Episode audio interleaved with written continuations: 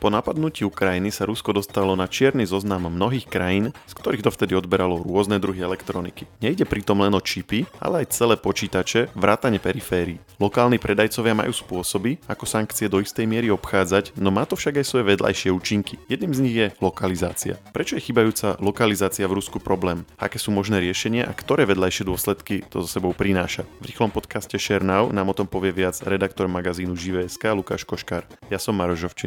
Lukáš, ahoj. Ahoj. Ako súvisí ruská lokalizácia a sankcie? Nie je to predsa tak, že keď sú na Rusko uvalené sankcie, tak by tam nemala prúdiť žiadna elektronika a nie len tá, ktorá je lokalizovaná do ruského jazyka? Áno, v ideálnom svete by to tak bolo, ale keďže žijeme v globálnej ekonomiky, ktorá je do značnej miery rozkúskovaná, rozdrobená, všade sa vyrába niečo iné, všetko je to vzájomne poprepájané, tak to nie je také jednoduché. Hej. Čiže ono v podstate už pred niekoľkými týždňami až mesiacmi sa objavila informácia o tom, že priamo ruská vláda e, schvaľuje e, tzv. šedý dovoz alebo paralelný dovoz. To znamená, že môžu sem prúdiť aj e, zariadenia, produkty, povedzme aj auta, povedzme, hej, alebo počítače, čokoľvek, aj teda čipy, ktorých dovoz do Ruska bol zakázaný západnými štátmi. Počkaj, ruská, ruská vláda schválila dovoz produktov, ktoré boli zakázané sankciami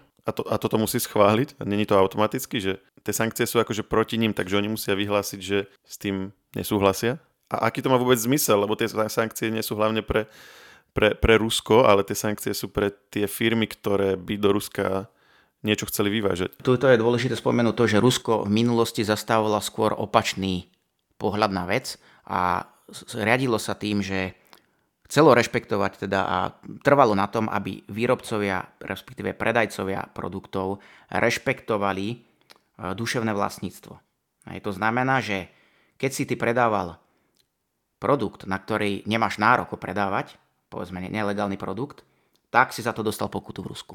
Hej. Teraz, potom ako na Rusku boli uvolené sankcie, ruská vláda otočila a v podstate to pre ňu nie je problém. Čiže ty si to zožeň ako chceš, nebudeme sa ťa pýtať, odkiaľ to máš a môžeš to predávať. No a odkiaľ to majú, keď teda je to oficiálne zakázané?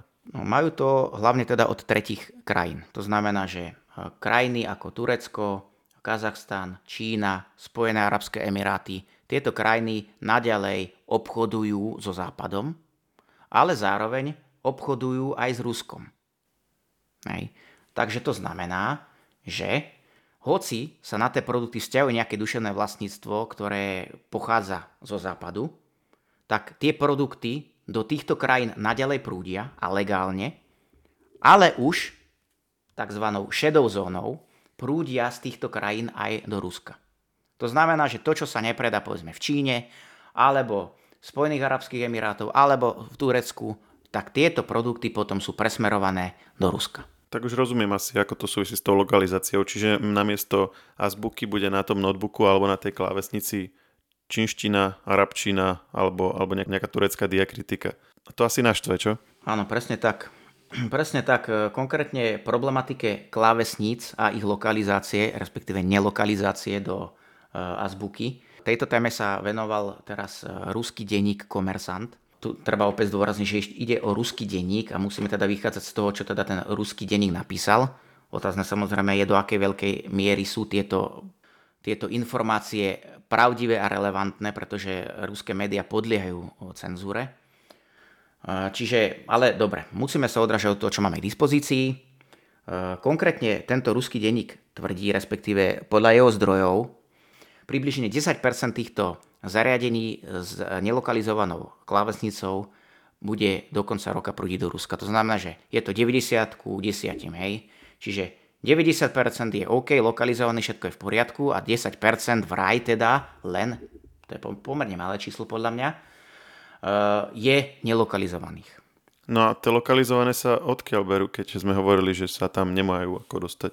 Tak stále sa do Ruska dostávajú produkty, ktoré boli priamo určené pre ruský trh. Hej, napríklad e, produkty, ktoré sú vyrábané Čín, v Číne, napríklad sú e, naďalej dodávané do Ruska a boli priamo určené, teda aj tie klavesnice, povedzme, boli lokalizované priamo pre ruských používateľov. Čiže týmito nelokalizovanými sa len ako keby doplňa ten pokles e, importu, ktorí spôsobili sankcie, hej? Presne tak. Týmto spôsobom vlastne 10% to je ako keby že len vykrývanie tých výpadkov. Hej? A preto podľa mňa je toto, toto číslo je veľmi podozrivé, podľa mňa je to reálne číslo vyššie. Podľa mňa tých nelokalizovaných klávesníc, respektíve všeobecne tých produktov, ktoré sa dostávajú do Ruska šedým dovozom, je o mnoho viac. A poďme, si, po, poďme sa baviť o tom, aký, aký problém z toho môže plynúť, lebo uh, ten prvý, úplne logicky, asi toho ruského patriota úplne nepoteší, keď pôjde do Elektra, do obchodu a bude tam mať uh, arabské a čínske klávesnice na stole miesto, miesto nejakej s azbukou. OK, bude naštvatý. V čom ešte je problém?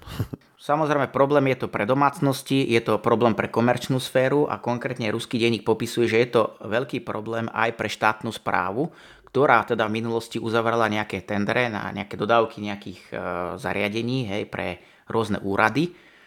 No ale tieto tendre, respektíve tie zmluvy nepovolujú, e, nepovolujú dodávanie počítača, respektíve nejakých pracovných staníc bez klávesnice a to ani bez lokalizovanej klávesnice, teda povedzme s anglickou klávesnicou. Hej. Čiže síce povolujú pre tender nakúpiť zariadenia, kde sa porušilo duševné vlastníctvo, ale musia byť v ruštine. to, to už nedovolia. toto im vadí viacej. Môžeme to povedať aj takto. No. Je, to, je to možné, že je to aj tak. Čiže toto. No a teraz ako si povedal ty, čo je to problém? No tak ja sám viem, že keď som uh, testoval uh, notebooky a keď mi prišiel notebook bez lokalizácie do Slovenčiny, tak som to vždy napísal ako mínus. Hej? Lebo proste je to, je to nevýhoda. Ty skrátka si ako Slovák e, zvyknutý na to, že tam máš horný rad tlačitiel, kde máš pekne š, č, hej, ť a podobne. A to máš len horný rad tlačidel, ale teraz si predstav, že všetky písmenka by boli iné. Áno, to si predstav, že to máš len horný rad tlačidiel a predstav si teraz, že takého toho ruského úradníka alebo domáceho používateľa Eh, alebo ja neviem, pracovníčku nejakú v kancelárii, ktorá je zvyknutá proste na ruskú klávesnicu a teraz jej príde klávesnica, hej, ktorá tam má čínske znaky, alebo arabské znaky, alebo čo ja viem čo, hej, ešte, a povedzme aj tá, aj angličtina môže byť problém pre ňu. No a teraz čo? Však ona nie je schopná na tom počítači urobiť nič. A ten riaditeľ je to tam položí, že robíš tu pre mňa dva roky, tak ja som sa plesol po vrecku a tuto som ti kúpil túto parádnu klávesnicu. Že, díky. Čiže toto je, toto je v podstate dosť veľký problém, hej? Čiže ty máš teraz niekoľko spôsobov, ako to riešiť. No a teraz vraj, teda v Rusku sa to rieši tak, že nové produkty, ktoré smerujú do tých, tých e, reťazcov, e, povedzme teraz tých e, ele- reťazcov s elektronikou, tak vraj sú teda tie produkty najprv rozbalené, hej? A sú tam dodatočne vyrité tie ruské znaky, hej? Napríklad jedna z tých e, ruských firiem, ktorá sa priamo týmto e, zaoberá pre ten ruský denník Komersant, zástupca tejto firmy povedal, že od februára, kedy teda Rusko napadlo Ukrajinu a kedy teda na Rusko boli uvolené tie sankcie západu, e, sa im záujem o toto prepisovanie tých klávesov zdvojnásobil a že do konca roka očakáva, že to bude ešte ďalej rásť.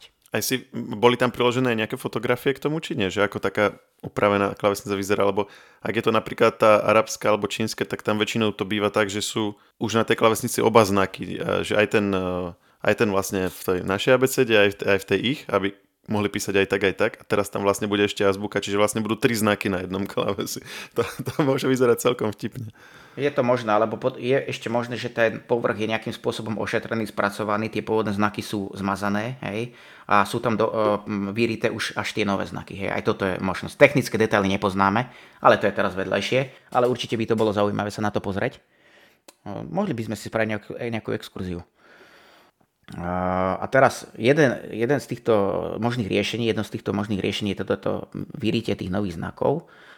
No ale tu je problém, hej. Zatiaľ čo pri klávesniciach k stolnému počítaču ty proste rozbalíš na klávesnicu, hej, tam prepíšeš tie znaky, zabalíš to znova, hej, a je to povedzme viac menej OK, a keď už odstrašujúci pohľad môže byť na to, že tá krabica nie je originálne zabalená, očividne vidno, že už bola rozbalená, čiže ty ako bežný zákazník nadobudneš pocit, že už je to produkt, ktorý predtým niekto používal. Ty si kupuješ nový produkt niekde v reťazci a v skutočnosti vidíš, že tá krabica už bola predtým rozbalená, no tak čo si pomyslíš? No tak nie je to určite nič príjemné, hej? Čiže to môže zase znižovať tie objemy nákupov, lebo ten zákazník si rozmyslí, či to bude, bude kupovať. Ale zase nemôžeš mu to predávať bez tej lokalizovanej klávesnice, pretože to je ešte väčší problém. No ale o mnoho väčší problém je to v prípade notebookov, kde sú teda tie klávesnice už integrované priamo v tele a ty na to, aby si vedel ten tie klávesy takýmto spôsobom prepisovať, tak musíš tú klávesnicu najprv vyňať odtiaľ, čiže musíš komplet ten notebook rozobrať. A kto už niekedy rozoberal notebook, tak vie, aké to vie byť nepríjemné a zložité, pretože každý ten výrobca a každý model ten, toho notebooku v podstate má ten, ten spôsob tej konštrukcie úplne iný. Hej? A ty tam môže aj pri tom rozoberaní niečo poškodiť, ani, ani, ani si to nevšimneš. Hej? Čiže môže sa stať, No čiže toto je problém, že ty v podstate rozoberáš kompletne notebook a vyrieš tam nové znaky, potom to znova zložíš a potom to musíš predávať ako nové zariadenie, hej? Respektíve chceš to predávať ako nové zariadenie. No a toto opäť pre tých zákazníkov asi nie je veľmi príjemný pohľad. Čo keď to chcú potom reklamovať, e, keď ten výrobca zistí, že sa tam vyrývali nejaké znaky, že sa to rozoberalo, asi to nebude úplne... Asi to môže byť problém. Áno, určite to môže byť problém, keď si teda ten ruský obchodník, predajca, ktorý teda sa dostal e, nejakým spôsobom tomu notebooku a dal ho takýmto spôsobom prerobiť, lokalizovať, tak ako potom bude vysvetľovať hej, tomu dodávateľovi, kde si v Číne alebo v Spojených Arabských Emirátoch, alebo ja neviem, že e, prečo to robil a toto sa stalo a teraz ako to dokáže, že naozaj ten notebook sa rozoberal naozaj len za tým účelom, aby sa tam prepisovali nejaké popisky. Hej, toto je nedokázateľné, čiže toto môže byť problém hej, pre toho predajcu a v konečnom dôsledku možno aj pre toho zákazníka.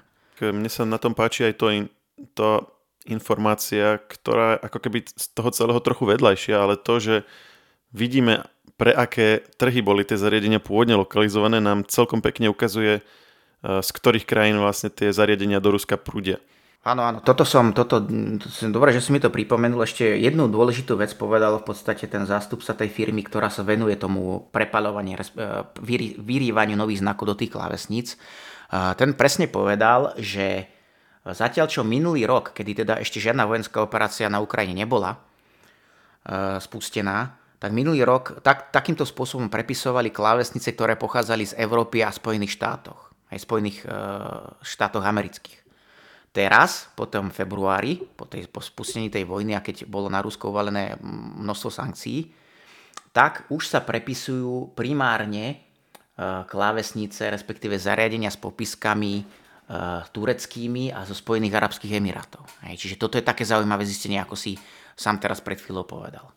No. A ešte jedna vec, mi napadá, respektíve aj e, ruské médiá to začali e, rozoberať, že ďalšou z ciest, ako by ešte Rusi mohli toto celé riešiť, je, že by teda k tým notebookom alebo len klávesnicám pribalovali hej, klasicky nejaké nálepky hej, tých popiskov a tí používateľi, aby si to potom povedzme naliepali, alebo by to robili ešte predajcové, povedzme. Hej. Takže ešte aj toto je jedna z tých možných ciest, ako by sa to dalo, dalo riešiť. To bol Lukáš Koškár, ďakujem a želám pekný deň. Pekný deň. Share Now je nový formát rýchleho podcastu, v ktorom približujeme v skrátenej forme najnovšie udalosti. Všetky podcasty Share pripravujú magazíny Živé.sk a Herná zona.sk. Na ich odber sa môžete prihlásiť tak, že v ktorejkoľvek podcastovej aplikácii vyhľadáte technologický podcast Share. Svoje pripomienky môžete posielať na adresu podcasty.žive.sk.